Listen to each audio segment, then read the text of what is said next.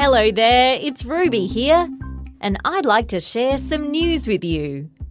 Today is Thursday, and the date is the 21st of March. Today, I'd like to tell you about a cheeky koala that lives in South Australia. One day, not very long ago, it was pretty hot, and this koala wanted to cool down. Usually, it would hang out in a shady tree and drink some water. But on this day, it found a different cool place to rest. The thing is, this place it found was in the back of somebody's car. Uh oh! They'd left the door open and the air conditioning on. Pretty soon, the driver of the car came back and realised there was a koala in the back seat.